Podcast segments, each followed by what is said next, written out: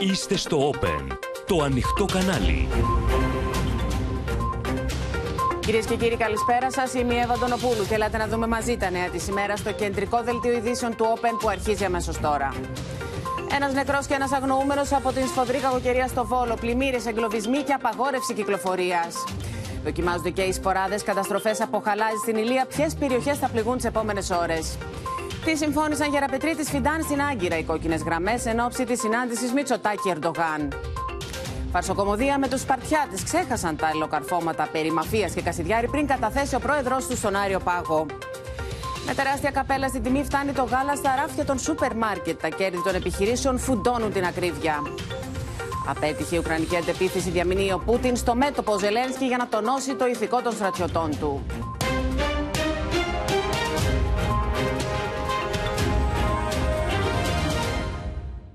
Σε πλήρη εξέλιξη είναι κυρίες και κύριοι η κακοκαιρία Ντάνιελ με κύρια χαρακτηριστικά της τις έντονες βροχοπτώσεις, τις πολύ έντονες πλημμύρες και τους κεραυνούς.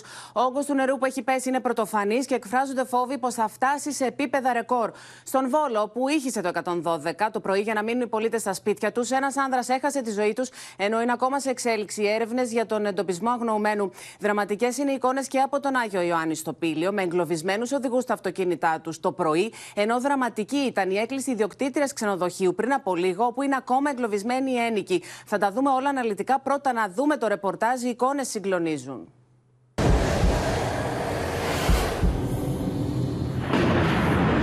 Ζητάμε άμεση βοήθεια.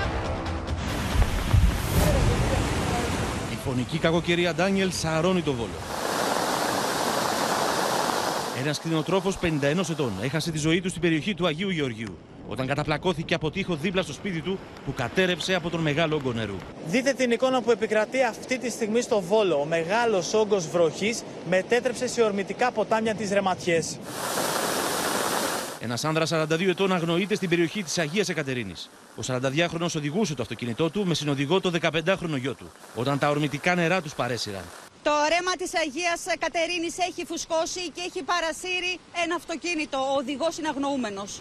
Ο 15χρονο κατάφερε να βγει από το όχημα, αλλά η τύχη του πατέρα του είναι ακόμη άγνωστη. Περάσανε για να ταΐσουν τις σκότες νέομε σε ένα μικρό ρεματάκι που είχε. Τελικά το ρέμα ήταν πολύ μεγάλο. Πήρε το αυτοκίνητο να μου το παρέσυρε. Το παιδί πρόλαβε ο μικρός και πήδηξε από, το, από την οροφία ο πάνω. Προσπάθησε και ο πατέρας να βγει, αλλά μάλλον δεν τα κατάφερε.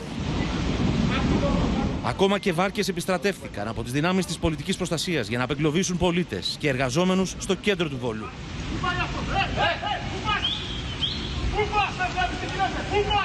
Διασώστες μετέφεραν εργαζόμενους από το κτίριο του ΔΔΕ στην οδό Λαρίσης για να καταφέρουν να φτάσουν στα σπίτια τους.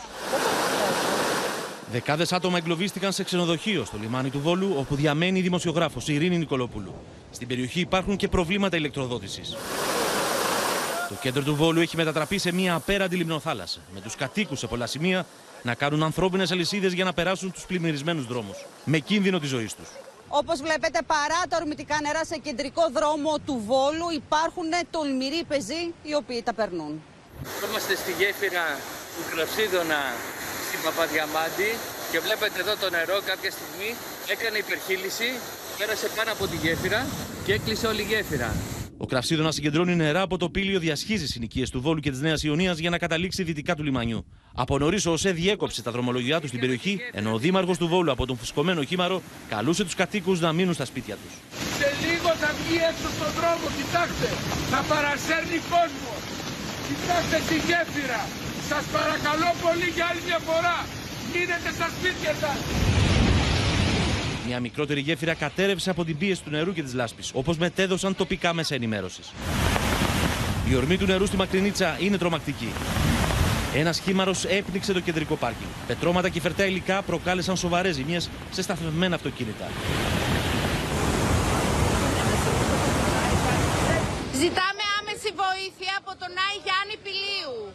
Μας έχουν εγκαταλείψει όλοι. Από το πρωί στις 7 η ώρα καλούμε το 112 την πυροσβεστική.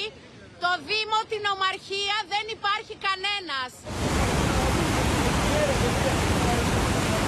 Με μια δραματική έκκληση, κάτοικος του Άγιο Ιωάννη Πηλίου ζητούσε βοήθεια καθώς δεκάδες κάτοικοι και τουρίστες είχαν εγκλωβιστεί στα αυτοκίνητά τους.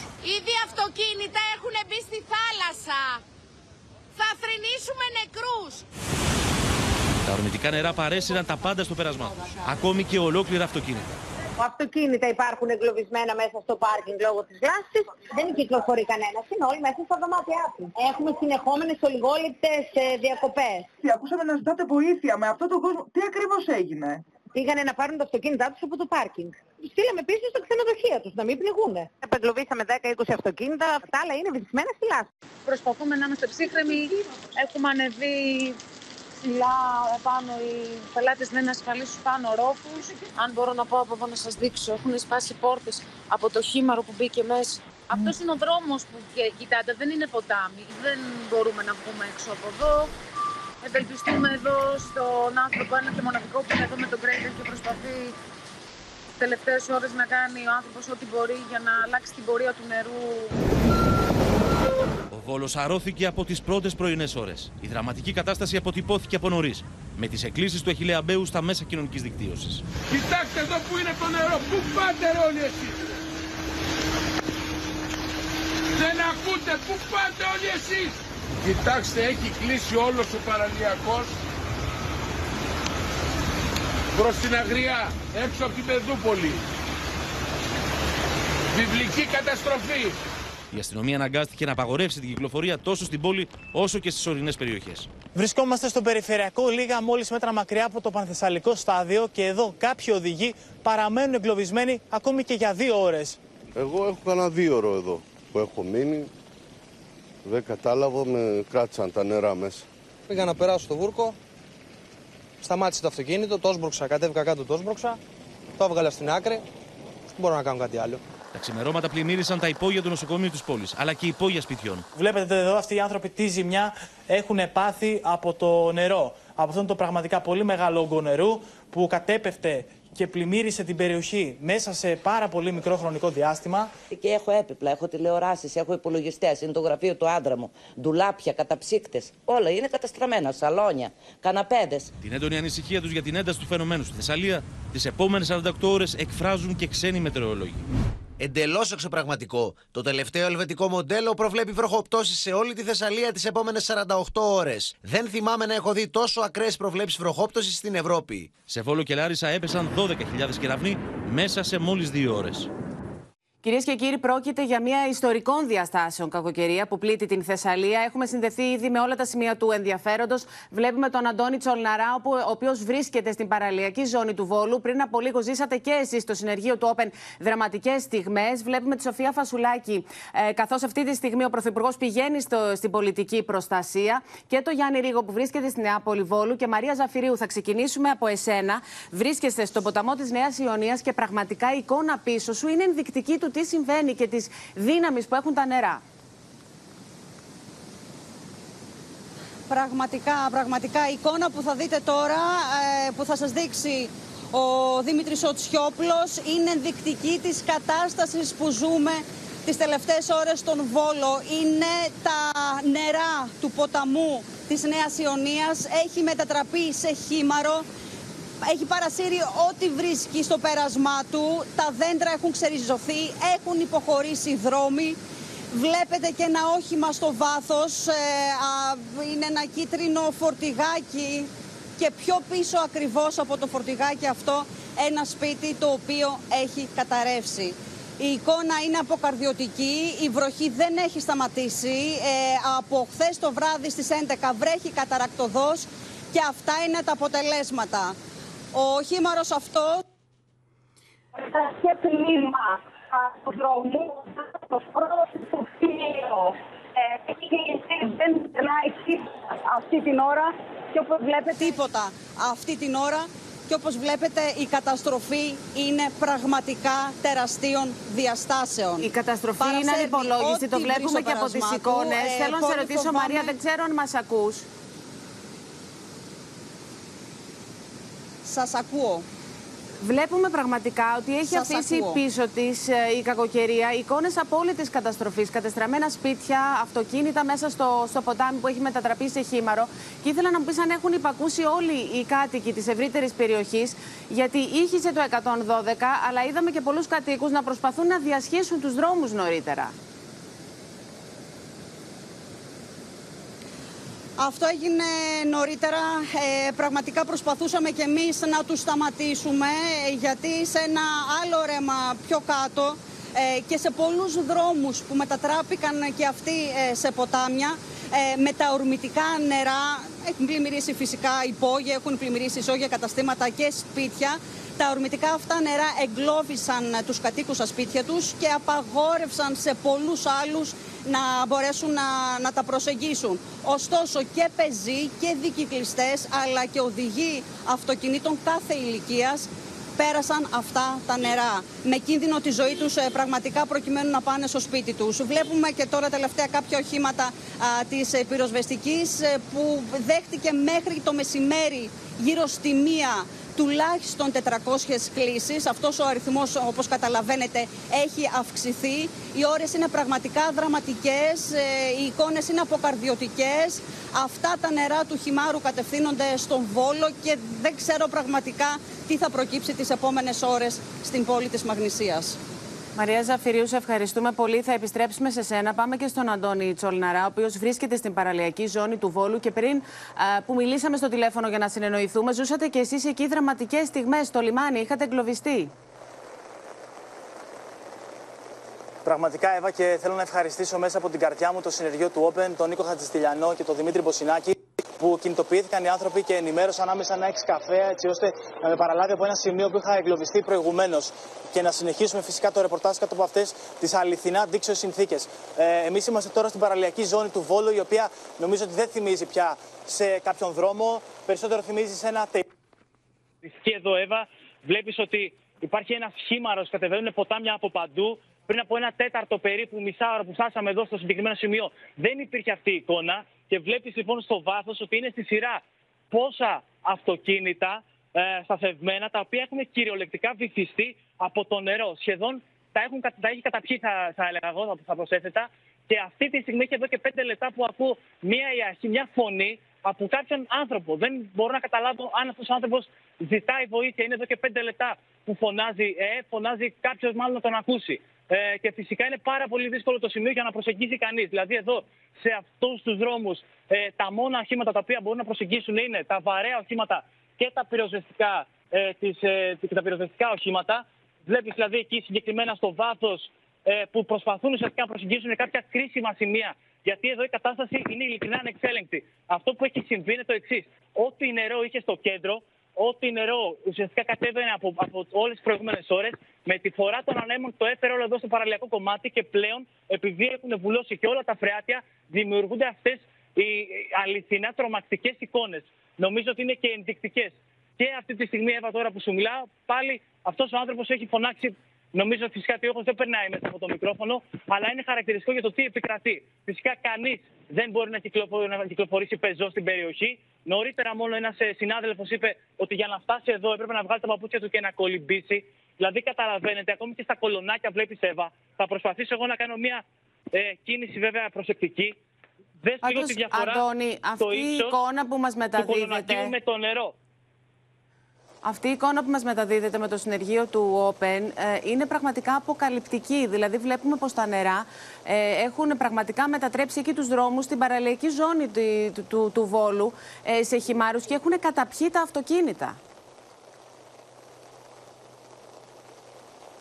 Ναι, ακριβώς και είναι η ενδεικτική εικόνα μπροστά με το λευκό το αυτοκίνητο, το οποίο ουσιαστικά το νερό έχει φτάσει σχεδόν στην οροφή, αλλά και στο βάθος δεν μπορώ να διακρίνω εδώ. Πρέπει να είναι πάρα πολλά αυτοκίνητα στη σειρά τα οποία και εκείνα ουσιαστικά έχουν βυθιστεί από το νερό. Και δεν είναι το μοναδικό σημείο στην ευρύτερη περιοχή. Σχεδόν σε όλα τα στενά έβα συναντούμε την ίδια εικόνα. Είναι πολύ δυσχερή η κατάσταση και επειδή και ε, όπως είπε και η Μαρία Ζαφυρίου, εξακολουθεί να υπάρχει μια δυναμική βροχόπτωση, δεν ξέρω σε τι άλλο ύψος θα φτάσει αυτή η βροχή. Καταρχάς, τα καταστήματα αυτά τα οποία είναι εδώ στη σειρά όλα μαζεμένα έχουν υποστεί φυσικά τα περισσότερα έχουν πλημμυρίσει. Αν και πάρα πολλοί άνθρωποι πριν εγκαταλείψουν είχαν βάλει και κάποια χαρτόνια, αλλά φυσικά και τα, αυτά τα χαρτόνια έχουν παρασυρθεί από τα νερά. Είναι τρομακτικές οι εικόνες. Καταρχάς, εδώ είναι όλο λασπόνερο. Και τώρα δείτε λίγο την προσπάθεια που κάνει ένα όχημα του στρατού να προσεγγίσει ε, το σημείο το οποίο βρισκόμαστε. Βλέπεις, Εύα, γιατί όγκο νερού μιλάμε, γιατί δυσκολία ε, με τι δυσκολία ο οδηγός προσπαθεί να κάνει κάποιο σλάλομ μέσα σε αυτό το λασπόνερο, σε αυτό το τεράστιο όγκο ε, λασπόνερου που έχει συγκεντρωθεί εδώ, έτσι ώστε να, να προσεγγίσει και να πάει ενδεχομένως σε κάποιο σημείο που έχει κληθεί. Και πιο πίσω μας υπάρχουν και κάποια οχήματα. Ίσως να ε, είναι τα και αυτή οποία η φωνή ουσιαστικά που μας κάνουν έλεγες, απάντηση Αντώνη, του υδάτων ανθρώπου και που βλέπεις και στο ζητούσε βάθος βοήθεια. έναν κάτοικο Δες, πώς, δες Εύα πώς σηκώνει το κύμα. Και αυτό το κύμα θα έρθει σε εμάς τώρα, οπότε χρειάζεται λίγο να κάνουμε λίγο μια κίνηση και στο βάθος. Βεβαίως. Αν μπορεί ο Νίκος ο Χατζηστηλιανός, βέβαια είναι πολύ δύσκολες συνθήκες, ένας κάτοικος περπατάει ε, περπατάει στο βάθος, δεν ξέρω ακριβώς πού πάει αυτός ο άνθρωπος, παρότι έχει δοθεί εντολή για απαγόρευση της ε, κυκλοφορίας. Ε, είναι ειλικρινά πολύ δύσκολη η κατάσταση εδώ, εξαιρετικά δύσκολη θα έλεγα και ακόμη ένα βαρύ όχημα το οποίο ε, ενδεχομένως και αυτό, να, αν μπορώ να διακρίνω την υπηρεσία, προφανώς έχει κληθεί και αυτό κάπου να, να καταφτάσει σε κάποιο κρίσιμο σημείο. Τώρα η πυροσβε- το, το όχημα του στρατού Βλέπεις εδώ, Εύα, τη- την εικόνα. Καταρχάς, δείτε, δείτε τον όγκο του νερού. Είναι ειλικρινά συγκλονιστική αυτή η εικόνα. Θα κάνει τώρα όπισθεν προκειμένου να προσεγγίσει και το σημείο με τα, τα οχήματα τα οποία έχουν βυθιστεί μέσα στο νερό.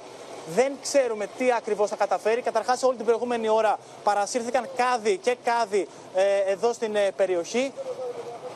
Ε, και υπάρχουν πάρα πολλοί κάτοικοι οι οποίοι Εύα, κάνουν έκκληση ουσιαστικά για βοήθεια. Κάνουν έκκληση για βοήθεια, κάνουν έκκληση γιατί δεν μπορούσαν να απογκλωβίσουν τα οχήματά τους. Και εκεί βλέπεις ότι τα νερά τώρα παρασέρνουν και κάποια άλλα αντικείμενα. Αλλά η εκείνη η εικόνα στο βάθος είναι ανησυχητική γιατί λίγο πριν τη σύνδεση είδαμε ένα όχημα, ενδεχομένως το τελευταίο, να παρασύρεται από τα νερά. Και αν συνεχιστεί έτσι και μεγαλώσει και άλλο όγκος του νερού, ενδεχομένως να κινδυνέψουν και εκείνα τα οχήματα. Και φυσικά όλος αυτός ο όγκος του νερού. Ε, Είχατε οδηγεί δει προς κάποιον την, ε, άνθρωπο, προς τη Αντώνη, παραλία. σε αυτό Δεν το υπάρχει όχημα άλλο- μέσα, άλλη ήταν κατεύθυνση. παρκαρισμένο αυτοκίνητο. Είναι πάρα πολλά τα αυτοκίνητα, είναι πάρα πολλοί οδηγοί που έχουν εγκαταλείψει. Είναι πολλοί οδηγοί που έκαναν μια προσπάθεια να, προσπερα... να προσεγγίσουν και να προσπεράσουν αυτό το σημείο. Μόλις είδαν ότι δεν μπορούσαν να τα καταφέρουν, εγκατέλειψαν τα οχήματά τους. Εκείνα τα οχήματα που σας έδειχνε πριν από λίγο ο Νίκος ο Χατζηστηλιανός, εκτιμώ ότι ήταν σταθευμένα οχήματα.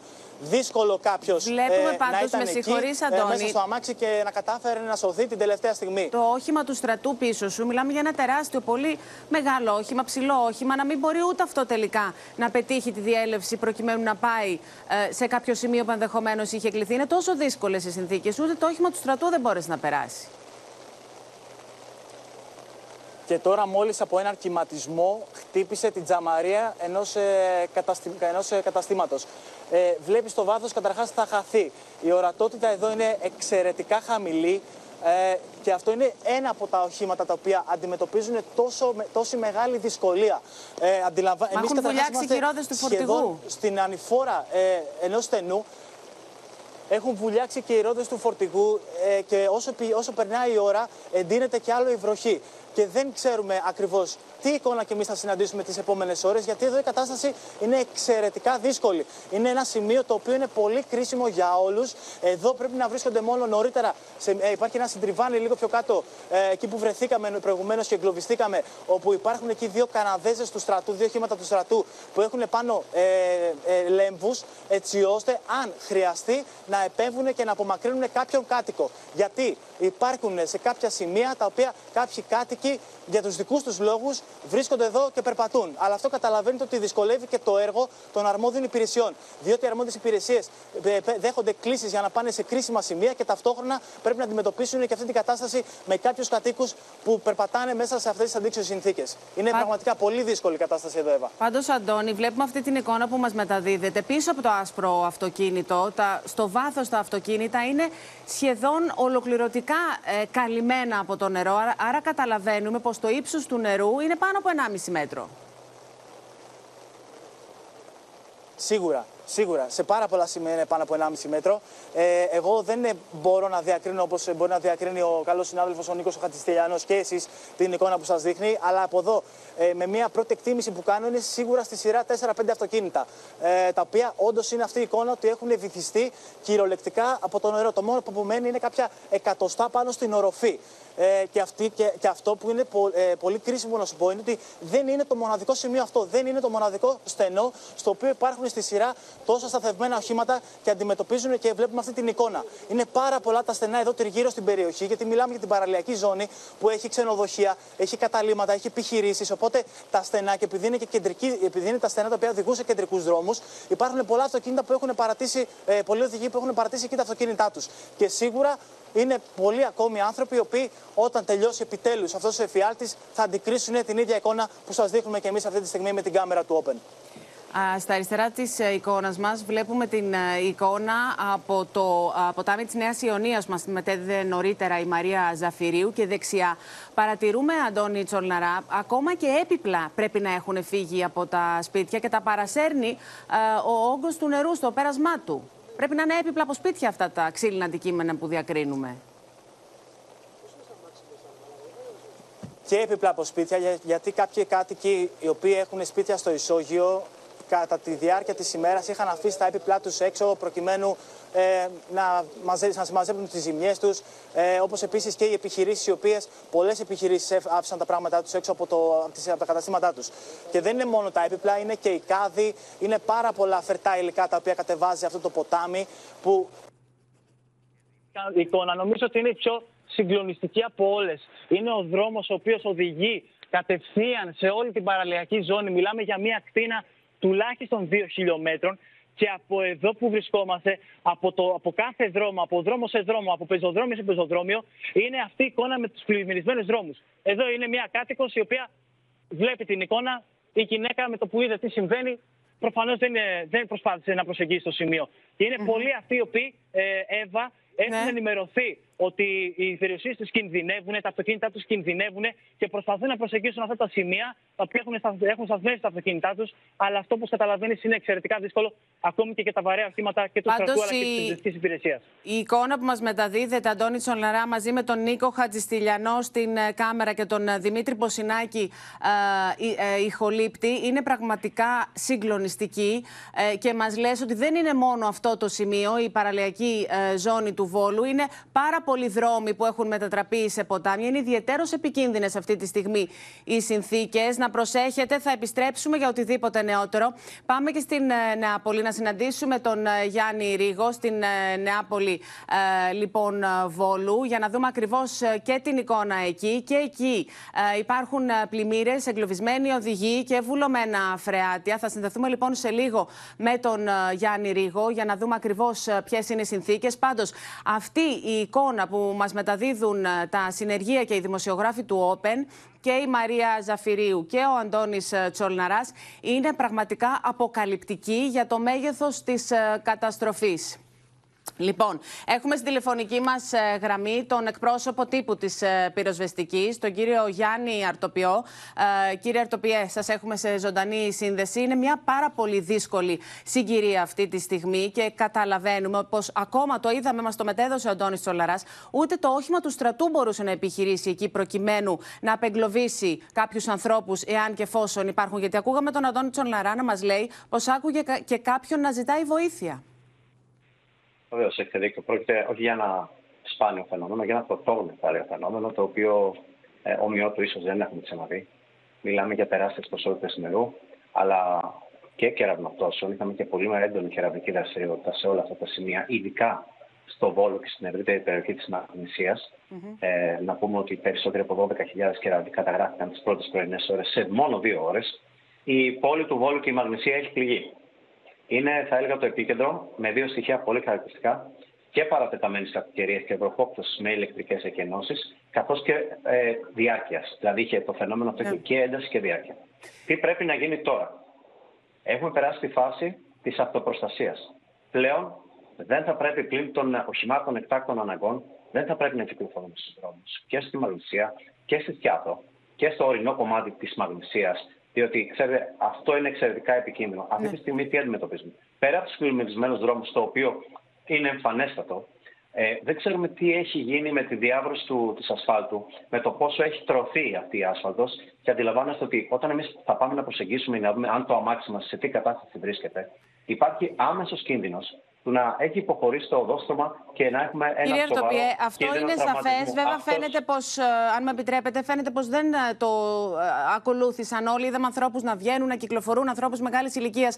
Ωστόσο, αυτή είναι ζωντανή εικόνα που παρακολουθούμε τώρα- τώρα. Είναι άνθρωποι που είναι μέσα στο αυτοκίνητο και είναι ακριβώς αυτό που θα σας ρωτούσα. Δηλαδή, βλέπουμε ότι δεν έχουν ακούσει τις οδηγίες και το μήνυμα του 112 να μην κυκλοφορούν και έχουν βγει αυτή τη στιγμή με κίνδυνο της ζωής τους. Είδαμε πριν, το όχημα του στρατού είναι πίσω, δεν μπορεί να προσπεράσει, δεν μπορεί να κάνει τη διέλευση. Και βλέπουμε αυτόν τον άνθρωπο με ένα μικρό 4x4 να επιχειρεί με ανθρώπους μέσα, δεν είναι μόνος του, να διασχίσει αυτό το ποτάμι, αυτό το χήμαρο. Έχετε απόλυτο δίκιο. Δεν θα πρέπει να υπερεκτιμάμε τις δυνατότητες του αυτοκίνητου μας, ακόμη και αν είναι 4x4, ένα τύπου Jeep, να το πω έτσι. Αυτή τη στιγμή, ε, όπως σας είπα, δεν είναι μόνο να κάνω διέλευση από ένα πλημμυρισμένο δρόμο. Εάν έχει τρωθεί άσφαλτος, θα εγκλωβιστεί το όχημα αυτό με ανεπανόρθωτες συνέπειες. Αυτό λοιπόν το οποίο πρέπει να κρατήσουμε είναι ότι πρέπει να λαμβάνουμε μέτρα αυτοπροστασίας. Πρώτον, σε ό,τι αφορά το παραλιακό κομμάτι και το γενικά το κομμάτι της μαγνησίας, πρέπει να είμαστε εντός των σπιτιών μας και όσο το δυνατόν σε ψηλότερα σημεία την ώρα της έντασης του φαινομένου. Αυτή τη στιγμή υπάρχει ένταση στο φαινόμενο, ωστόσο παρατηρείται μια μικρή υπιότητα, θα έλεγα, στο, στο φαινόμενο. Όμως, δυστυχώς το Όμως τα φαινόμενο θα νερά έχουν κρατήσει. συσσωρευτεί, Θα έχουν κρατήσει. γίνει πια ποτάμια οι Έχετε δρόμοι. δίκιο. Έχει δημιουργηθεί μια δύσκολη κατάσταση. Οπότε οι άνθρωποι οι οποίοι βρίσκονται στα σπίτια τους ή στα ξενοδοχειακά συγκροτήματα στον Αγιάννη, στο, στο Ανατολικό Πύργο, θα πρέπει να πηγαίνουν στους υπερκείμενους ορόφους, σε ορόφους σε υψηλότερα σημεία. Αυτό είναι το μέσο Ε, Κύριε αυτοπροστασία. Αρτοπιέ, θέλω το κάτι οποίο πολύ ως πολιτική κρίσιμο προστασία να τους μας προτρέπουμε να απαντήσετε. κάνουν. Αυτές είναι οι συστάσεις και καλούμε και εμείς και όλο τον κόσμο να τις ακολουθήσει, να μην βγαίνει από τα σπίτια του, να μην οδηγεί τα αυτοκίνητά του. Έχετε πληροφορίες εσείς για εγκλωβισμένους στην περιοχή αυτή τη στιγμή; Σύμφωνα με τι επίσημες αναφορές που έχουμε, αυτή τη στιγμή γίνεται μεγάλη επιχείρηση. Έγινε πριν από λίγη ώρα μεγάλη επιχείρηση διάσταση έξι ατόμων στα, στην τοποθεσία, στην παραλιακή ε, τοποθεσία ποτιστικά, όπου απεγκλωβίσαμε μετά από μια δύσκολη επιχείρηση. Έξι άτομα από μια ταβέρνα και ένα σπίτι που ήταν εκεί. Και τώρα αυτή τη στιγμή επιχειρούμε στην παραλία Πάλση, λίγο πιο νότια, ε, όπου γίνεται επιχείρηση για να απεγκλωβίσουμε δύο ηλικιωμένους από μια οικία εκεί στην, ε, σε αυτό το παραλιακό μέτωπο. Είναι δεδομένο ότι τα, αυτά τα ορμητικά νερά, μεταφερτά υλικά, Ναι. θα μεταφερθούν προς λεκάνε απορροής με ταχύτητα, με τη φυσική ροή. Βέβαια με ταχύτητα. Εκεί θα δεχτούν το μέτωπο, αυτό εκεί θα είναι. Ε, ε, αυτό είναι που ανησυχούμε. Εκεί έχουμε δώσει έμφαση, διότι αντιλαμβάνεστε ότι με φυσική ροή, όπως σας είπα, με τα υδατορέματα και τα φερτά υλικά, όλα αυτά θα καταλήξουν στις λεκάνες απορροής. Είτε αυτά πρόκειται για το παραλιακό κομμάτι στο Ανατολικό Πύλιο, είτε ότι, ό,τι έχει να κάνει με το παραλιακό μέτωπο της Μαγνησίας. Εκεί έχουμε εντοπίσει. Εκεί θα παρουσιαστεί το πρόβλημα, διότι εκεί θα μεταφερθούν τα φερτά υλικά. Ωραία. Πρέπει λοιπόν να καταλάβουμε Λοιπόν, ότι αυτή την κύριε ώρα Αρτοπιέ, δεν είναι ώρα για να καθαρίσουμε τις ευρωροές μας, Μάλιστα. ούτε να Σαφές. καθαρίσουμε τα φρεάτια έξω από το σπίτι μας. Λοιπόν. Είναι να πάρουμε μέτρα αυτοπροστασίας όπως σας είπα. Σας ευχαριστούμε πολύ, κύριε Αρτοπιέ. Πάμε και πάλι, κυρίες και κύριοι, στον Αντώνη Τσολναρά. Καθώς, Αντώνη, ακούμε τον κάτοικο εκεί. Τι σου λέει; Πού ήταν στο τόσο κάθε γωνία του δρόμου να υπάρχουν όλα έτοιμα; το Εύα, ξέρανε. Εύα, είμαστε, είμαστε στον αέρα. Έβα, ο άνθρωπος αυτός μόλις ήρθε, μας έπιασε και μας είπε. Περπάτησα δύο χιλιόμετρα ακριβώς. Έχετε πάθει υπο, ε, υποθερμία από Η υποθερμία για αυτή τη στιγμή τρέμω ολόκληρος. Μου χτυπάει η καρδιά μου. Νομίζω ότι θα, θα λιποθυμίσω. Και στέκομαι με τα χίλια ζόρια όρθιο αυτή τη στιγμή. Από πού έρχεστε, τι έγινε με τα παιδιά. Έρχομαι από την Αθηνών, στην περιοχή πεδίων του Άρεος, η οποία επιχείρηση, η επιχείρησή μου πλημμύρισε. Το νερό εκεί πέρα φτάνει τα δύο μέτρα στον πίσω δρόμο από το κεντρικό και η κατάσταση είναι εξωφρενική. Έως έχει απαράδεκτη. Παιδιά, πάμε γρήγορα στην άκρη, θα μας κάνει χάλια. Ε, ναι. Λοιπόν, μια ερώτηση. Μετά... Το όχημα του στρατού, Εύα, που σου είπα, το οποίο σηκώνει εδώ ένα σχηματισμό ε, και κινείται πια με μεγάλη δυσκολία. Λίγο να σας ρωτήσω ξανά, κινδυνεύσατε με αυτή τη. Κινδύνευσα πάρα πολύ. Προσπάθησα να περάσω να φτάσω και δεν πίσω που δεν στην αστυνομία τίποτα. Παίρναμε τηλέφωνο, καμία απάντηση λογικό. Όλοι παίρνουν τηλέφωνο στο, 100 στο, στην πυροσβεστική υπηρεσία, στην αστυνομία. Λοιπόν, Και θα σηκώνει επιστρέψουμε στον ανακατεμένα. Αντώνη Και Τσολναρά. προσπάθησα λοιπόν να Πάμε φύγω. να συνδεθούμε με την πολιτική προστασία. Αυτή την ώρα κάνει δηλώσεις ο αρμόδιος υπουργός, ο κ. Βασίλης Κικίλιας, να τον ακούσουμε. Από όλους και καμία μετακίνηση. Σύμφωνα με τις προβλέψεις των μετεωρολόγων, θα υπάρξει σταδιακή αποκλιμάκωση από αύριο το μεσημέρι. Από την έναρξη του φαινομένου στην περιοχή επιχειρούν 77 συνεργεία της πυροσβεστικής, καθώς και ομάδες από την πρώτη, δεύτερη, πέμπτη, έβδομη και όγδοη ΕΜΑΚ με λέμβους και ρηπιστριοφόρα, μηχανήματα έργου, δυνάμεις των όπλων δυνάμεων και φυσικά η ελληνική αστυνομία, όπως και οι φορείς της τοπικής αυτοδιοίκησης. Συνολικά, η πυροσβεστική έχει δεχτεί ως τώρα 690 κλήσεις.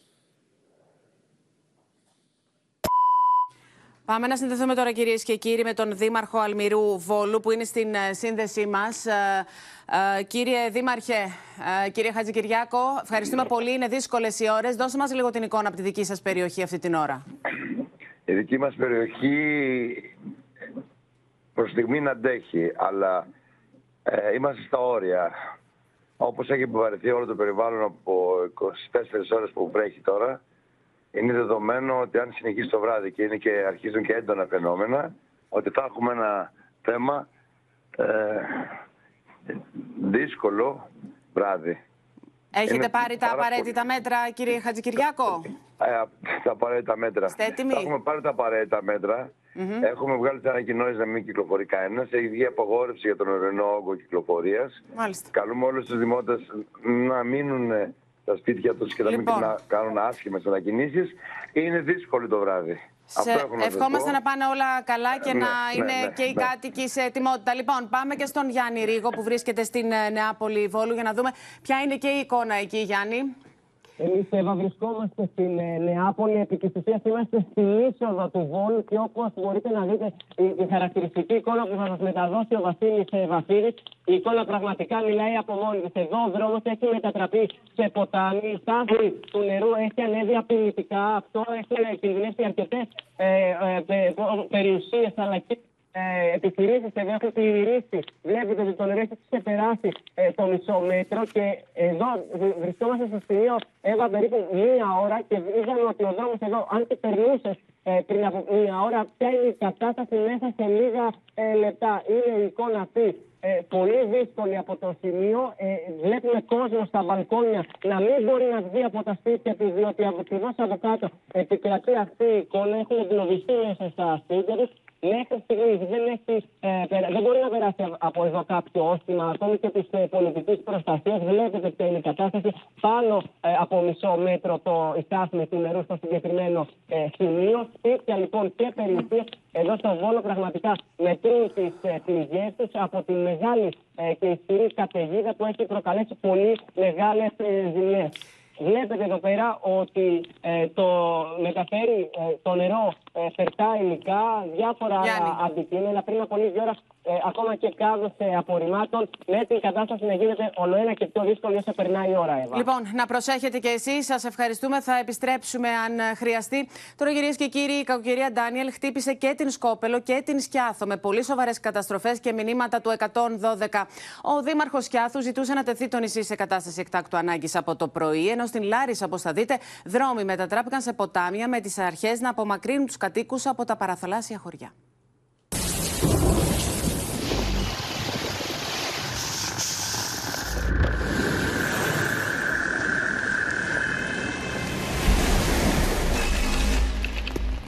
Είμαστε στην Αγία Παρασκευή εδώ στη Σκιάθο. Το αυτοκίνητο έχει εγκλωβιστεί. Στο έλεος της θεομηνίας και οι σποράδες. Το νησί της Κιάθου δοκιμάζεται από τα ακραία καιρικά φαινόμενα. Οι δρόμοι και τα σοκάκια του νησιού μετατράπηκαν σε ποτάμια. Ξενοδοχεία και καταστήματα πλημμύρισαν. Αυτοκίνητα παρασύρθηκαν. Δύο γυναίκες απεγκλωβίστηκαν από την πυροσβεστική. Οι άνθρωποι ψάχνουν να απεγκλωβιστεί με την έγκαιρη επέμβαση της πυροσβεστικής. Πλημμύρες υπάρχουν παντού. Είναι τεράστιοι οι όγκοι του νερού που έχουν πέσει. Με εντολή της αστυνομίας απαγορεύτηκε η κυκλοφορία. Κάτοικοι και τουρίστες πρέπει να παραμένουν στα σπίτια και στα καταλήμματά τους. Ο Δήμαρχος ζήτησε να κηρυχθεί το νησί σε κατάσταση έκτακτης ανάγκης. Έχουμε ακόμα τουρίστες στο νησί, πτήσεις έχουν ακυρωθεί, έχει δημιουργηθεί ένα μεγάλο πανικό σχετικά με τις πτήσεις και με τις ε, κρατήσεις. Από την έντονη κεραυνική δραστηριότητα στις Ποράδες, Αλόνισος και Σκόπελος έχουν σοβαρά προβλήματα ηλεκτροδότησης.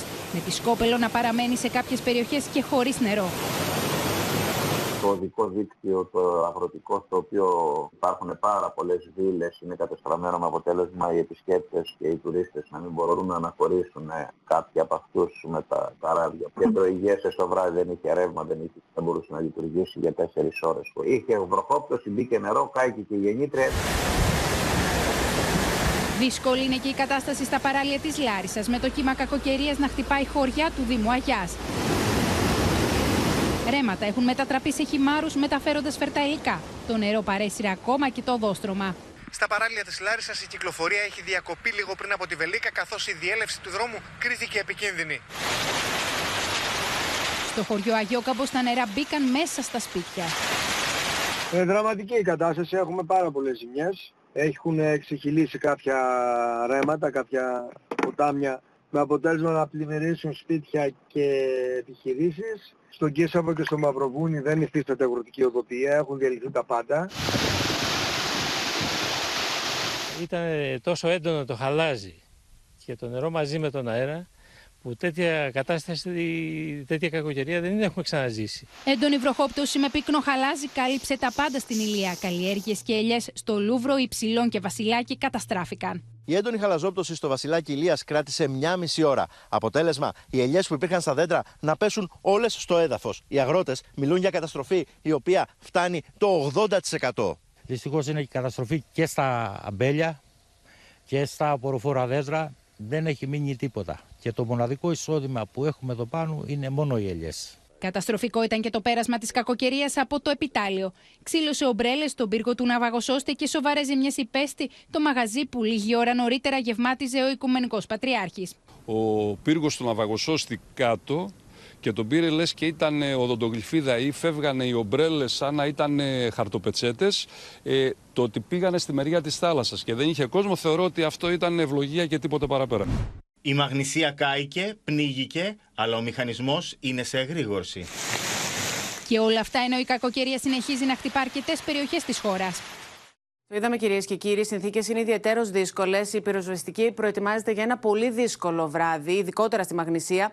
Πάμε λοιπόν στη Μίνα Καραμίτρου για να δούμε ποιο είναι το επιχειρησιακό σχέδιο για επεγκλωβισμού και διασώσεις. Είδαμε πάντως στι εικόνες μας, Μίνα, πως ούτε το όχημα του στρατού δεν μπορούσε να περάσει.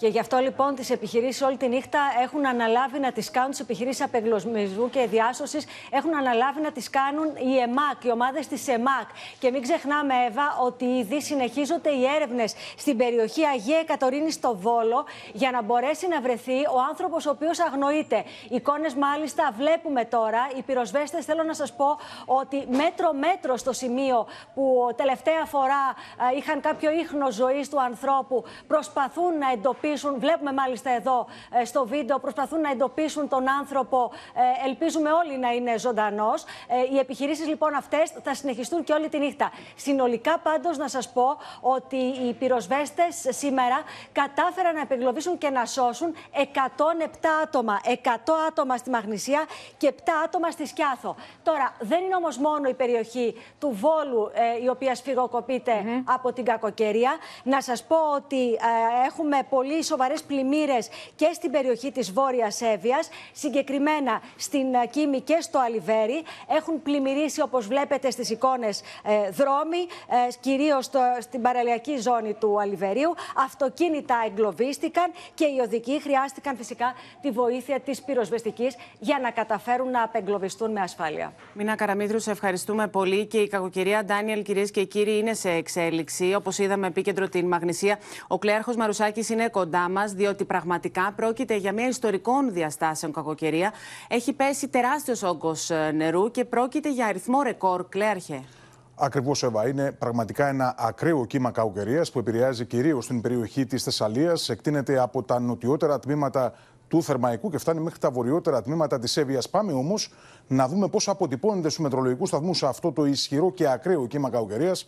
Καθώς θα αφήσουμε τώρα την κάρτα να αγγελίσει, παρατηρούμε εδώ με το βαθύ ροζ χρώμα είναι αυτός ο καταιγιδοπυρήνας που επικρατεί εδώ και αρκετές ώρες και δίνει πολύ μεγάλο όγκο νερού. Βλέπετε χαρακτηριστικά στη Ζαγορά Πηλίου προσεγγίζουμε τα 650 περίπου, τους 650 τόνους νερού αναστρέμα.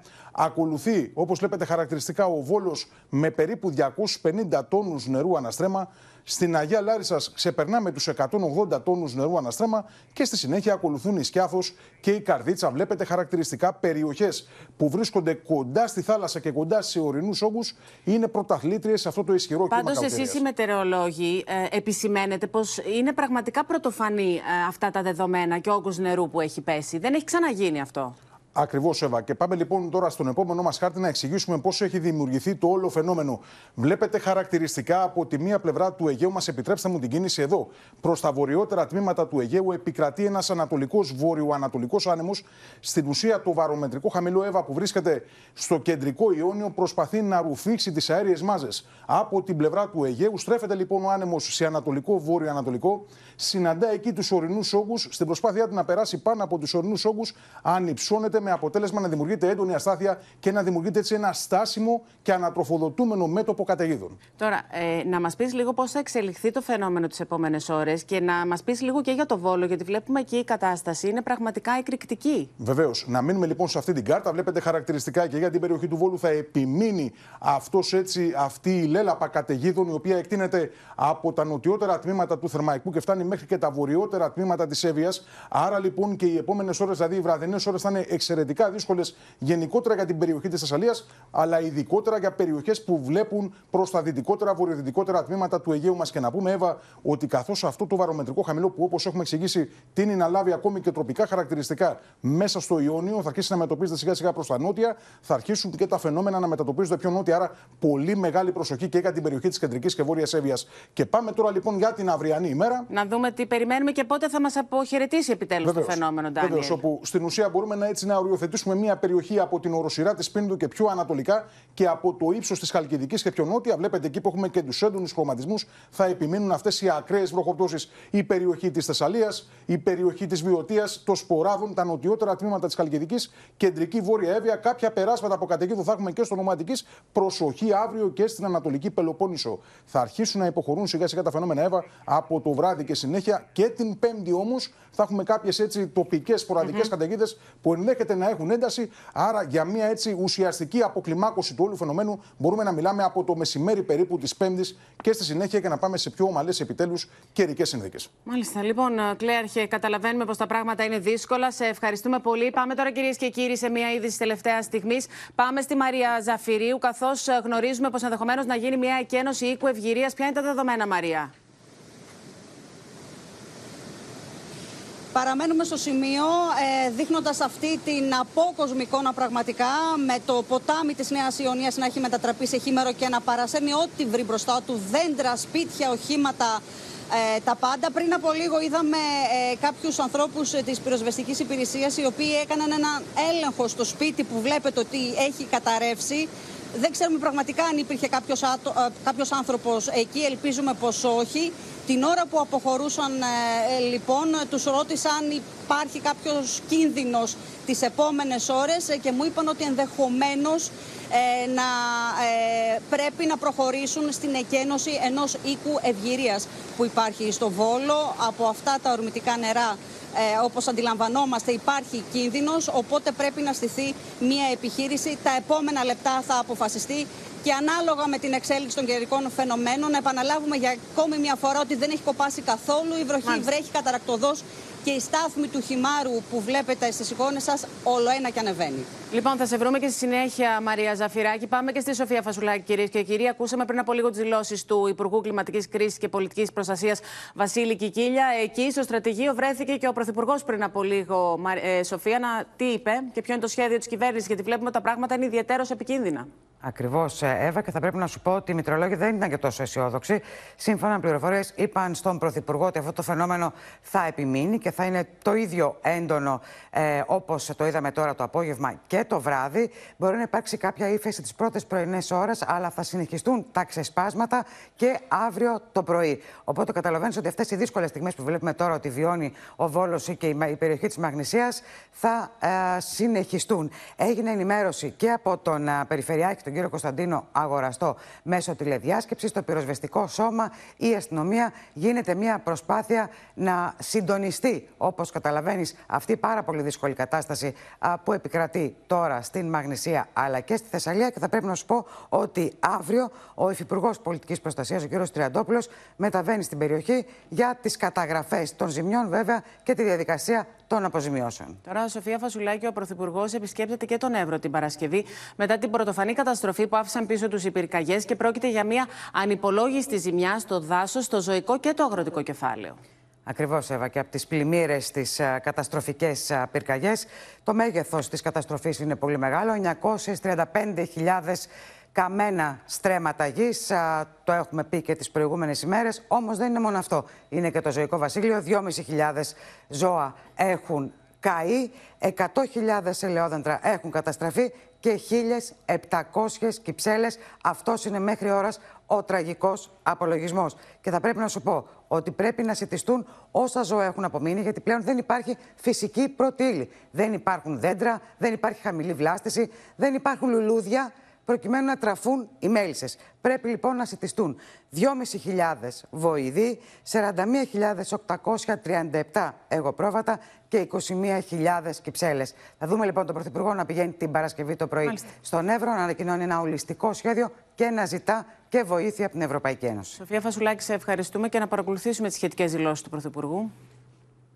Πραγματικότητα είναι ότι φέτος το καλοκαίρι δοκιμαστήκαμε στο μέτωπο των ε, πυρκαγιών. Εκ του αποτελέσματος ε, είναι σαφές ότι δεν τα καταφέραμε ε, όσο καλά θα θέλαμε.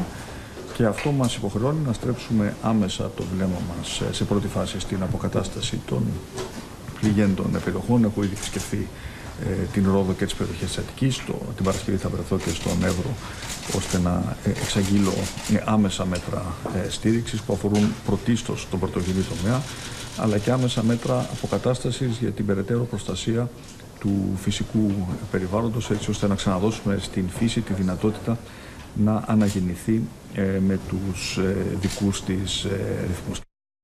Πάμε να συνδεθούμε κυρίες και κύριοι με την αίθουσα ειδήσεων και την Ιουλία Βελισσαράτου. Καθώς από ό,τι φαίνεται έχουμε έντονα καιρικά φαινόμενα και στην Βουλγαρία. Ποιες είναι οι πληροφορίες που έχεις η Ιουλία; Πρωτοφανεί λοιπόν οι πλημμύρες και στην Βουλγαρία, στο Τσάρεβο, στο νότο άκρο των ακτών της Βουλγαρίας, στη Μαύρη Θάλασσα. Σύμφωνα με τις πρώτες πληροφορίες, έχουμε τουλάχιστον δύο νεκρούς και αρκετούς αγνοούμενου. Όπως βλέπετε και στις εικόνες, ολόκληρη η πόλη είναι βυθισμένη κάτω από το νερό. Ενώ ο Πρωθυπουργός πριν από λίγο έθεσε την περιοχή σε κατάσταση έκτακτης ανάγκης και αναμένεται μάλιστα και διάγγελμα. Οι πρωτοφανείς πλημμύρες, ε, οι οποίες είναι πραγματικά συγκλονιστικές, ε, είναι εκείνες οι οποίες θα συνεχιστούν και τις επόμενες ώρες, σύμφωνα με τους μετεωρολόγους. Ενώ σύμφωνα με τους διεθνείς τους διεθνείς μετεωρολόγους, μέσα σε 24 ώρες στην Ευρώπη έχουν πλημμυρίσει Ισπανία, Τουρκία, Βουλγαρία και Ελλάδα. Και εκεί θα πάμε εμείς ε, τώρα. Να σε ευχαριστήσουμε πολύ για την άμεση ενημέρωση, Ιουλία Βελισσαράτου. Αντιμέτωποι με πρωτοφανία και ακραία καιρικά φαινόμενα είναι κυρίες και κύριοι η Μαδρίτη. Οι πρωτοφανείς βροχοπτώσεις προκάλεσαν το θάνατο τριών ανθρώπων και ενώ ακόμα τρεις αγνοούνται και οι καταστροφές είναι ανυπολόγιστες. Απόκοσμες εικόνες στην Ισπανία.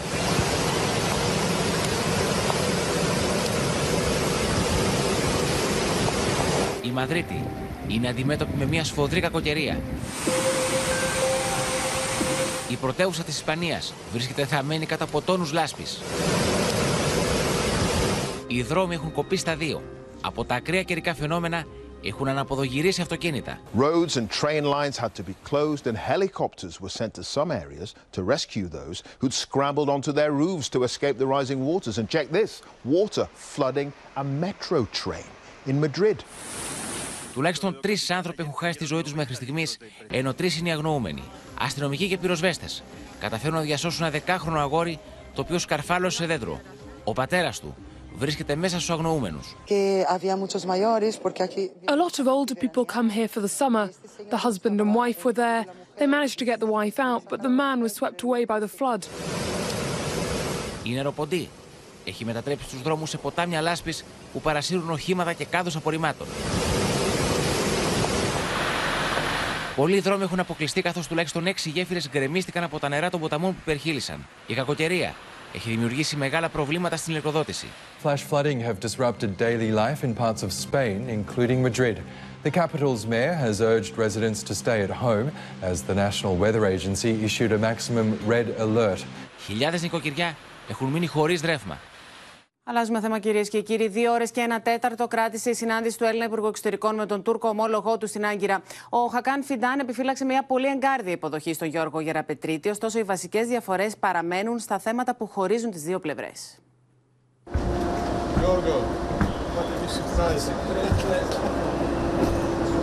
Σε εγκάρδιο κλίμα πραγματοποιήθηκε η συνάντηση για Ραπετρίτη Φιντάν στην Άγκυρα, όπως μαρτυρούν οι εικόνες της υποδοχής του Έλληνα Υπουργού Εξωτερικών από τον Τούρκο ομολογό του. Οι δύο άνδρες συζήτησαν μόνοι τους για πάνω από δύο ώρες για όλα τα διμερεί θέματα, ενώ συμφώνησαν τον οδικό χάρτη αλλά και το modus operandi για τα επόμενα βήματα. Συμφωνήσαμε κατά τις συνομιλίες μας ότι το επόμενο διάστημα ο οδικός μας χάρτης θα περιλαμβάνει τα εξής τρία επίπεδα. Πρώτον, το επίπεδο του πολιτικού διαλόγου, ο οποίος θα εκκινήσει με ευθύνη από ελληνικής πλευράς της Υφυπουργού, της κυρίας Αλεξάνδρας Παπαδοπούλου, στις 16 Οκτωβρίου. Δεύτερον, το επίπεδο της εφαρμογής και ενίσχυσης των μέτρων οικοδόμησης εμπιστοσύνης που θα εκκινήσει το αμέσως προσεχές διάστημα. Και τρίτον, το επίπεδο των συνομιλιών για την προώθηση της θετικής ατζέντας. Παρά το θετικό κλίμα που επιβεβαίωσαν και οι δύο πλευρές, στα δύσκολα θέματα φαίνεται ότι συμφώνησαν ότι διαφωνούν και έθεσε ο καθένας τις γραμμές του από το Αιγαίο και την Ανατολική Μεσόγειο μέχρι τη Θράκη και τις ευρωτουρκικές σχέσεις. Ege'de görüş ayrılıklarımız var. Αξιολογήσαμε ε, περιεκτικά τα προβλήματά μας ε, αναφορικά με το Αιγαίο και την Ανατολική Μεσόγειο. Έχουμε διαφορές απόψεων στο ε, Αιγαίο. Συζητήσαμε τα θέματα αυτά νωρίτερα σε ε, διερευνητικές συνομιλίες. Σε ό,τι αφορά την Ανατολική Μεσόγειο, ως Τουρκία υποστηρίζουμε πάντα την αρχή του δίκαιου διαμοιρασμού. Είναι σημαντικό για τις διεμερεί μας σχέσεις να διατηρηθεί το κλίμα ηρεμίας στην περιοχή μας με αποχή από επιθετική ρωτηρική και μονομερείς ενέργειες που μπορεί να υπονομεύσουν την προσέγγιση που επιχειρούμε. Για ομογενείς έκανε λόγο ο Χακάν Φιντάν στις δηλώσεις του στον τύπο, αποφεύγοντας να μιλήσει ευθέως για τουρκική μειονότητα, με τον Έλληνα Υπουργό Εξωτερικών να απαντάει στους ίδιους χαμηλούς τόνους. Αποτελεί ένα σημαντικό θέμα ε, της ατζέντας μας και τα προβλήματα των ομογενών μας στην ε, Ελλάδα. Έχουμε επιλύσει ε, τα προβλήματα με διάφορες θετικές εφαρμογές της ρωμαϊκής κοινότητας στη χώρα μας. Για μας οι μειονότητες είναι γέφυρες συνεργασίας και όλοι οι πολίτες μας στην Ελλάδα απολάβουν ισονομίας και ισοπολιτείας. Κομβική σημασία τώρα θεωρείται το τέτα τέτ Μητσοτάκη Ερντογάν στο περιθώριο της Γενικής Συνέλευσης του ΟΗΕ στη Νέα Υόρκη στις 18 Σεπτέμβρη, όπως και η διοργάνωση μετά από 7 χρόνια του Ανώτατου Συμβουλίου Συνεργασίας με τη συμμετοχή πλειάδας υπουργών στη Θεσσαλονίκη μέχρι το τέλος του έτους. Και έχουμε ήδη συνδεθεί κυρίες και κύριοι με την Εφη Κουτσοκώστα στην αίθουσα ειδήσεων και την Μαρία Ζαχαράκη, η οποία βρίσκεται στην Άγκυρα. Και θα ξεκινήσουμε από εσένα, Μαρία, καθώς οι δύο άνδρες, οι δύο υπουργοί ήταν πολύ προσεκτικοί στις δηλώσεις τους, προκειμένου να μην χαλάσει το καλό κλίμα για τη συνάντηση Μητσοτάκη Ερντογάν ε, στην ε, Νέα Υόρκη. Να μας πεις λοιπόν αυτό το καλό κλίμα. Βέβαια, δεν περίμενε κανείς πώς θα γεφυρωθούν αυτές οι διαφορές μετά και την τακτική που χτίζει τόσα χρόνια με επιμέλεια και στρατηγική η Τουρκία. Πολύ σωστά, Εύα. Λοιπόν, αυτό που είδαμε και αυτό που αντιληφθήκαμε από την ενημέρωση τύπου που έκαναν οι δύο υπουργοί, αυτό θα προσπαθήσω να μεταφέρω, ήταν ότι ήταν πάρα πολύ προσεκτικοί στις δηλώσεις τους. Οι διατυπώσεις τους ήταν τόσο προσεγμένες ε, που έθιξαν βέβαια όλα τα ζητήματα σε, από μία πρόταση το καθένα, έτσι, και, αλλά χρησιμοποίησαν λέξεις χωρίς να ενοχλεί την άλλη πλευρά και οι δύο υπουργοί. Για παράδειγμα, όπως αναφέρθηκε κιόλας, δεν ακούσαμε τη μειονότητα από τον Φιντά να την αποκαλεί τουρκική. Δεν ακούσαμε τη λέξη νησιά για το Αιγαίο, που ήταν, στην που ήταν σαν προεκλογική καραμέλα, θα τη λέγαμε. Είπε ο Φιντάν, ο Τούρκος Υπουργός Εξωτερικών, ότι διαφωνίες και διαφορές υπάρχουν βέβαια, αλλά, αλλά πάμε παρακάτω. Σήμερα δηλαδή οι δύο υπουργοί εδώ στην Άγκυρα καθόρισαν, Εύα, τον οδικό χάρτη της εξομάλυνσης των ελληνοτουρκικών σχέσεων. Και τι είπαν, ένα, δύο, τρία, αυτά είναι τα επόμενα βήματα που θα κάνουμε τώρα ως δύο χώρες. Και αυτό ήρθε βασικά να συζητήσει και ο κύριος Γεραπετρίτης, δηλαδή να συμφωνήσει ποια θα είναι τα βήματα και όχι να μπουν σε κατουσία συζήτηση. Αυτό θα πρέπει να το τονίσουμε. Οι πληροφορίες μας λένε ότι δεν έγινε κάποια κατουσία συζήτηση για τα καυτά ζητήματα. Οι δύο ηγέτες στο Βίλνιους, ο Μητσοτάκης και ο Ερντογάν, αποφάσισαν λοιπόν αλλαγή πηξίδας, έδωσαν οδηγίες στους υπουργούς τους και δι των εξωτερικών να προχωρήσουν. Γι' αυτό και ήρθε σήμερα ο Γεραπετρίτης εδώ και να ξεκινήσει ε, έτσι σιγά σιγά η εξομάλυνση και όπως μας έλεγαν οι πηγές εδώ στην Άγκυρα δεν θέλουν να υπάρξει καμία πλευρά, κανένα παραστράτημα, δεν θέλουν να υπάρξει κανένα παρατράγουδο γιατί αυτό είναι Μαρία. κέρδος και για τις δύο.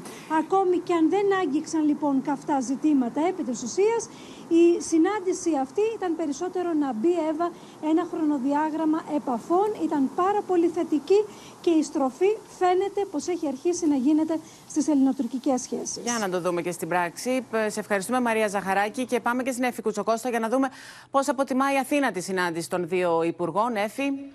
Εύα, η Αθήνα εκφράζει την ικανοποίησή της σε σχέση με την έκβαση της ε, σημερινής συνάντησης. Βεβαίως, οι προσδοκίες ε, ήταν χαμηλές για τα επί της ουσίας θέματα. Ωστόσο, καταγράφεται αυτό το θετικό κλίμα που επαναβεβαιώθηκε ανάμεσα στις δύο πλευρές. Ε, η διάβλη επικοινωνίας είναι πλέον ανοιχτή και μάλιστα υπάρχει δέσμευση ότι θα συνεχιστεί αυτό και σε ανώτατο υπουργικό επίπεδο αλλά και σε επίπεδο α, ηγετών. Ε, και βέβαια, είδαμε, όπως είπε και η Μαρία, ότι ήταν πάρα πολύ προσεκτική ακόμα και στις δημόσιες διατυπώσεις τους ενώπιον των ε, δημοσιογράφων, ακόμη και για τα πιο δύσκολα θέματα που χωρίζουν τις δύο πλευρές. Και αν μάλιστα συγκρίνουμε τη σημερινή παρουσία με την αντίστοιχη παρουσία πριν από δύο χρόνια του τότε Υπουργού Εξωτερικών ε, Νίκου Δένδια με τον Τούρκο ομολογό του, τον τότε Τούρκο ομολογό του Μευλού Τσαβούσογλου, που είχε σημειωθεί τότε και ένα α, θερμό μέσα σε εισαγωγικά επεισόδιο ανάμεσα στους δύο άντρες, τότε βλέπουμε ότι ναι, υπάρχει κάποια αλλαγή. Αλλαγή στο κλίμα, αλλαγή στη διάθεση. Ε, Βεβαίως δεν υπάρχουν ψευδεστήσεις. Ε, δεν υπάρχουν ψευδεστήσεις γιατί ακριβώς όσο και αν συνεχίζεται αυτή η διαδικασία, παρά δηλαδή αυτό το θετικό κλίμα και παρά τη συνεργασία που μπορεί να έχουν οι δύο χώρες σε διάφορα θέματα, όπως η μετανάστευση, το εμπόριο, η οικονομία και άλλα, θέματα δηλαδή χαμηλής πολιτικής, αυτό δεν σημαίνει ότι κάποια στιγμή δεν θα φτάσουν στο σημείο να κοιταχτούν στα μάτια και να πρέπει να πούν τι ακριβώς θα συζητήσουν. Και εκεί θα αναδειχθεί το μεγάλο πρόβλημα. Και ξέρουμε ήδη ότι εδώ και πολλά χρόνια για την Ελλάδα υπάρχει μόνο μία διαφορά. Μία διαφορά αναγνωρίζει και αυτή είναι η οριοθέτηση της ΑΟΣ αλλά και της υφαλοκρηπίδας. Και τελικός στόχος της Ελλάδας είναι η προσφυγή στο Διεθνές Δικαστήριο της Χάγης για την επίλυση αυτού του θέματος. Όλα τα άλλα είναι τουρκικές διεκδικήσεις που προσκρούν ακριβώς σε όλες τις κόκκινες γραμμές της Ελλάδας. Σε ευχαριστούμε πολύ, Εφη Κουτσοκώστα. Αλλάζουμε θέμα, κυρίες και κύριοι, και πάλι σε μια πρωτοφανή αναδίπλωση με μια στροφή 180 μοιρών. Ο πρόεδρος των Σπαρτιατών αλλάζει άρδιν τη ρητορική του. Ο Βασίλης Τίγκα κατέθεσε σήμερα στην εισαγγελία του Αερίου Πάγου για τις καταγγελίες του περί μαφίας και επίσκεψης των βουλευτών τους στις φυλακές. Την ίδια ώρα, οι 11 βουλευτές του με κοινή ανακοίνωση εξέφραζαν τη στήριξή τους προς το πρόσωπό του και δήλωσαν πως επιστρέφουν στο κόμμα πλην ενός του Κωνσταντίνου Φλόρου που υπογράφει μεν την ανακοίνωση αλλά παραμένει ανεξάρτητος. Αφήστε ε, με, να πω στην εισαγγελέα ό,τι ξέρω. Κοιτάξτε να δείτε, υπάρχουν μεθοδεύσεις, υπάρχουν μεθοδεύσεις οι οποίες παραπέμπουν ε, με πάρα πολλούς τρόπους σε Greek Mafia ή Don Corleone όπως το είπα. Υπάρχουν μεθοδεύσεις. Α, από, από διάφορους και από, από εξοκοινοβουλευτικούς. Μπορεί σήμερα ο Βασίλης Τίγκα να μίλησε για εξοκοινοβουλευτικούς παράγοντες μετά την κατάθεσή του στην εισαγγελέα του Αριού Πάγου. Όμως πριν από μία εβδομάδα έκανε λόγο για πρακτικές μαφίας, δείχνοντας τους βουλευτές του.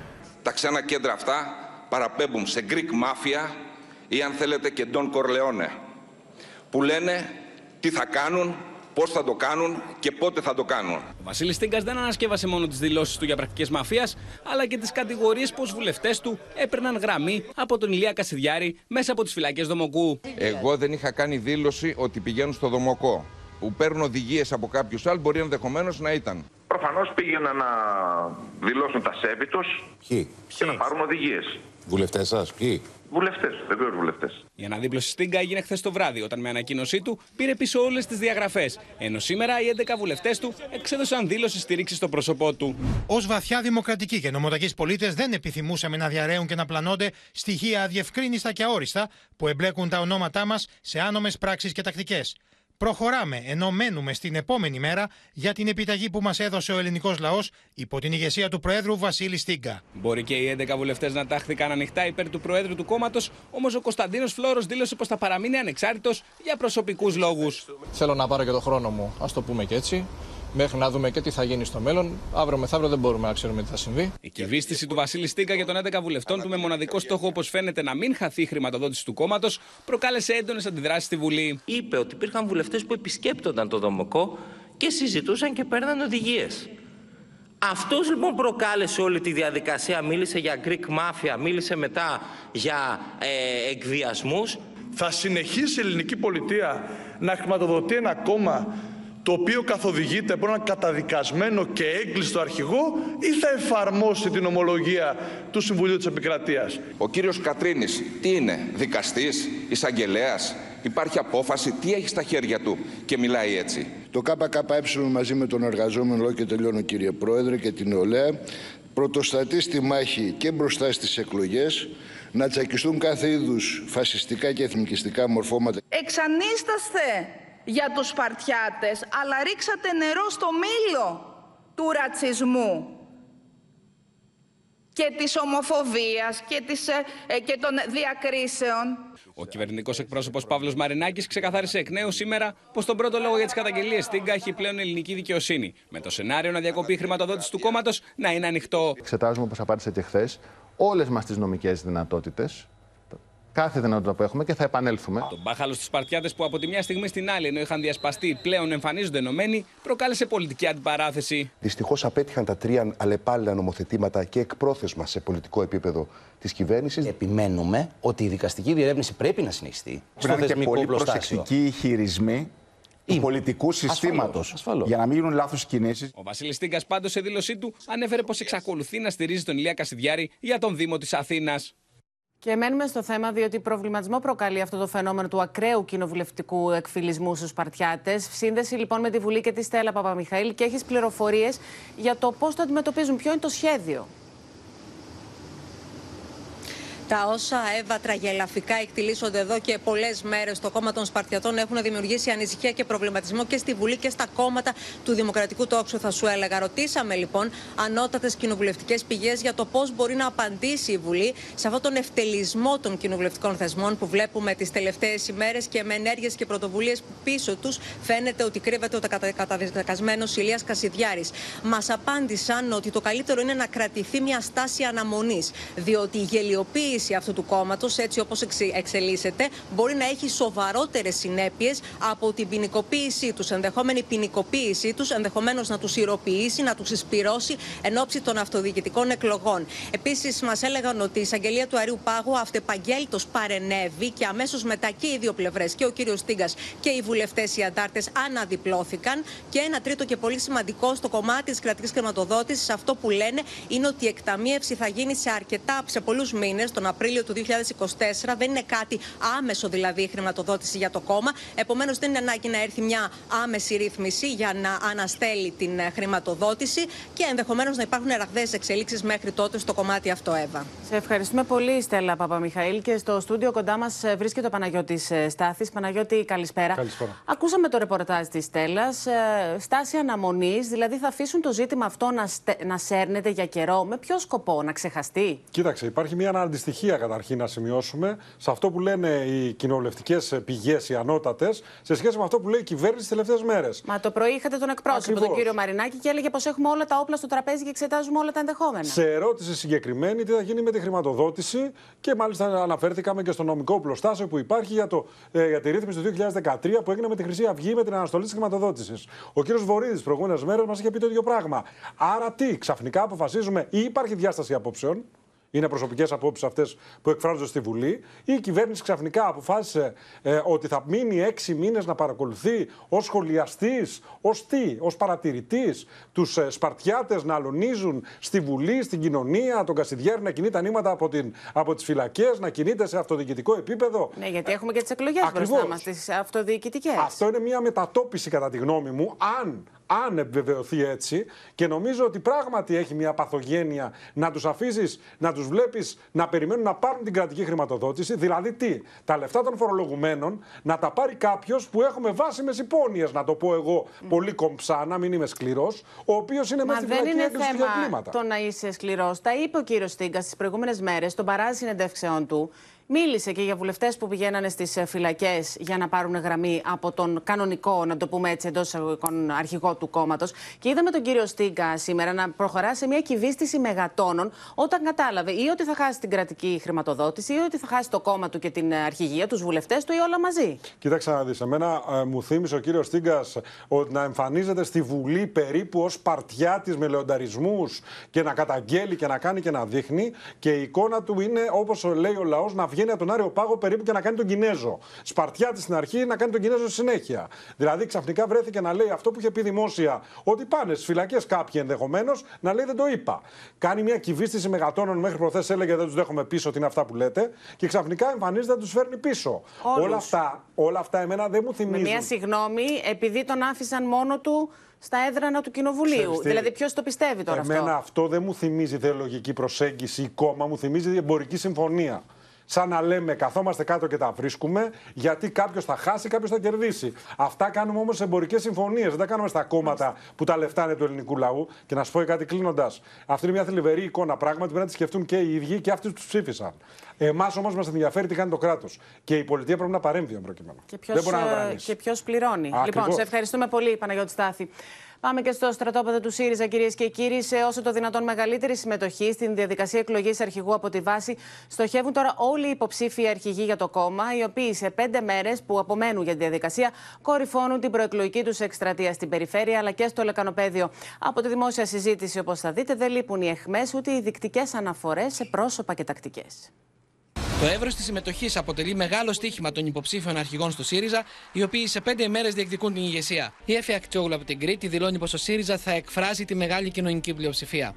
Να σπάσουμε το φόβο που υπάρχει στην ελληνική κοινωνία. Να μιλήσουμε, να πείσουμε και να εμπνεύσουμε τους πολίτες για το εξής απλό και δύσκολο συγχρόνως. Ότι μπορούμε, αξίζουμε και οφείλουμε να ζήσουμε καλύτερα. Δεν είμαστε με τα τζάκια, δεν είμαστε με τη σελίτ, δεν είμαστε με την οικονομική ολιγαρχία αυτού του τόπου. Είμαστε με τους πολλούς.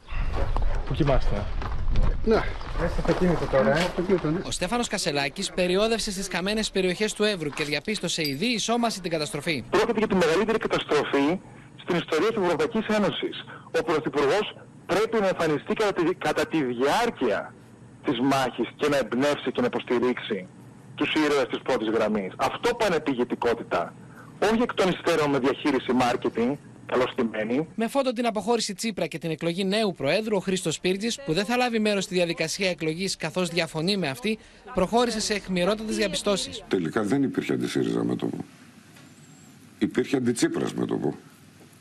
Εγώ δεν είδα για πάρα πολλούς υποψήφιους προέδρους να υπάρχει όχι μόνο αποκλεισμός, αλλά να υπάρχει και στήριξη από συστημικά μέσα. Ο Νίκος Παπάς ανεβάζει σε πρώτο πλάνο τα εθνικά θέματα και ζητά από όλους αυτοσυγκράτηση. Να κάνω για άλλη μια φορά έκκληση να πέσουν οι τόνοι, να μην αποδίδει ο ένας τον άλλον ταπεινά κίνητρα και ελαττήρια. Κάθε ένας έχει δικαίωμα να κρυθεί για την πορεία του και την ατζέντα του. Ο κ. Κασελάκης φέρνει ένα δικαιωματικό ισχυρό κομμάτι που το ακούω εγώ. Είναι κάτι που ο ΣΥΡΙΖΑ πρέπει να λέει. Τις εργασιακές σχέσεις ή πώς αντιμετωπίζεις την ενεργειακή φτώχεια ή τι άποψη ε, έχει για την εξωτερική πολιτική πρέπει να το δούμε. Αρχηγός που θέλει να οδηγήσει στη νίκη δηλώνει ο Στέφανος Ζουμάκα. Δεν μπορεί να βγει πρόεδρος στη λογική των συσχετισμών. Χρειαζόμαστε ένα πρόεδρο που θα οδηγήσει σε πολιτική νίκη. Γι' αυτό κατέβηκα υποψήφιο. Και έχουμε και τις άλλες που είναι πολιτικού συνδικαλισμού και συσχετισμών. Πάμε στο πεδίο της ακρίβειας. Στο μικροσκόπιο της Επιτροπής Ανταγωνισμού έχει μπει η αγορά γάλακτος, καθώς οι κτηνοτρόφοι ρίχνουν τις τιμές τους από το περασμένο Γενάρη, αλλά οι καταναλωτές δεν βλέπουν τις τιμές στο ράφι να πέφτουν. Το καπέλο στις τιμές υπερβαίνει το 100% και οι Έλληνες, όπως θα δείτε, πληρώνουν το γάλα χρυσάφι. Έχουν ακριβήνει πολύ. Πολύ. Τυρί, γάλα και γιαούρτι πληρώνουν χρυσάφι οι Έλληνες καταναλωτές, αφού οι συνεχείς αυξήσεις τους αναγκάζουν να αγοράζουν όλο ένα και λιγότερες ποσότητες, ακόμα και όταν έχουν μικρά παιδιά, όπως λένε στο Open. Τα παιδιά δεν τους δίνει μεγάλα όσο πρέπει, όλο και πιο λίγο. Έκπληξη προκαλούν τα στοιχεία από την Επιτροπή Ανταγωνισμού για το φρέσκο αγελαδινό γάλα με χαμηλά λιπαρά που δείχνουν ότι η Ελλάδα είναι η τρίτη ακριβότερη χώρα με τιμή 1,12 με την Εστονία να βρίσκεται στην πρώτη θέση με 1,39 ευρώ το λίτρο και να ακολουθεί η Σουηδία με 1,21 ευρώ. Αναμενόταν να γίνει αυτό κακό και τώρα το Σεπτέμβρη ακόμα χειρότερα. Τα στοιχεία της Επιτροπής Ανταγωνισμού είναι ξεκάθαρα για το τι συμβαίνει στην αγορά. Οι κτηνοτρόφοι πολλούν φθηνότερα από πέρυσι, όμως αυτή η αποκλιμάκωση δεν φτάνει ποτέ στο ράφι. Με αποτέλεσμα οι καταναλωτές να μην μπορούν να αγοράσουν σε πολλές περιπτώσεις ακόμα και ένα λίτρο γάλα. Η ακρίβεια που συμβαίνει στην ουσία την πληρώνει, θα έλεγα, ο παραγωγός και ο καταναλωτής. Όλοι οι ενδιάμεσοι βγάζουν χρήματα. Δεν μπορεί το γάλα να κοστίσει αυτά τα 5 λεπτά και στο τέλος να φτάνει στο ράφι 2,20, 2,30, 2,50. Ενώ το Νοέμβριο του 2022 οι παραγωγοί πουλούσαν 59,60 λεπτά το λίτρο, από τον Ιανουάριο του 2023 μειώνουν σταθερά τις τιμές και τώρα πουλούν κοντά στα 45 λεπτά το λίτρο. Η λιανική τιμή όμως δεν έχει πέσει και το 1 λίτρο γάλα κοστίζει από 1,12 έως 2,22 ευρώ το λίτρο. Το καπέλο είναι 150% πάνω. Ο κυβερνητικός εκπρόσωπος μιλώντας στην πρωινή εκπομπή του Open αναφέρθηκε στην ακρίβεια των σούπερ μάρκετ. Οι αρμόδιες αρχές οι οποίες υπάρχουν, υφίσταται, είναι στελεχωμένες, έχουν επιβάλει μια σειρά από πρόστιμα σε όλα τα υπόλοιπα πεδία και στο επίπεδο των αδικαιολόγητων κερδών, θα κάνουν τη δουλειά τους. Η Επιτροπή Ανταγωνισμού έχει βάλει στο μικροσκόπιο την αγορά γάλακτος και την ελέγχει για εναρμονισμένες πρακτικές, καθώς η διατήρηση των υψηλών τιμών λιανικής δεν συμβαδίζει ούτε με το κόστος πρώτων υλών ούτε και με το κόστος ενέργειας. Στο σημείο αυτό, κυρίες και κύριοι, ολοκληρώθηκε το κεντρικό δελτίο ειδήσεων του Open. Μείνετε συντονισμένοι. Αμέσως μετά ακολουθεί η ταξιδιωτική εκπομπή εικόνες και στη 9 η δραματική σειρά εποχής έρωτας φυγάς. Από όλους εμάς να έχετε ένα καλό βράδυ.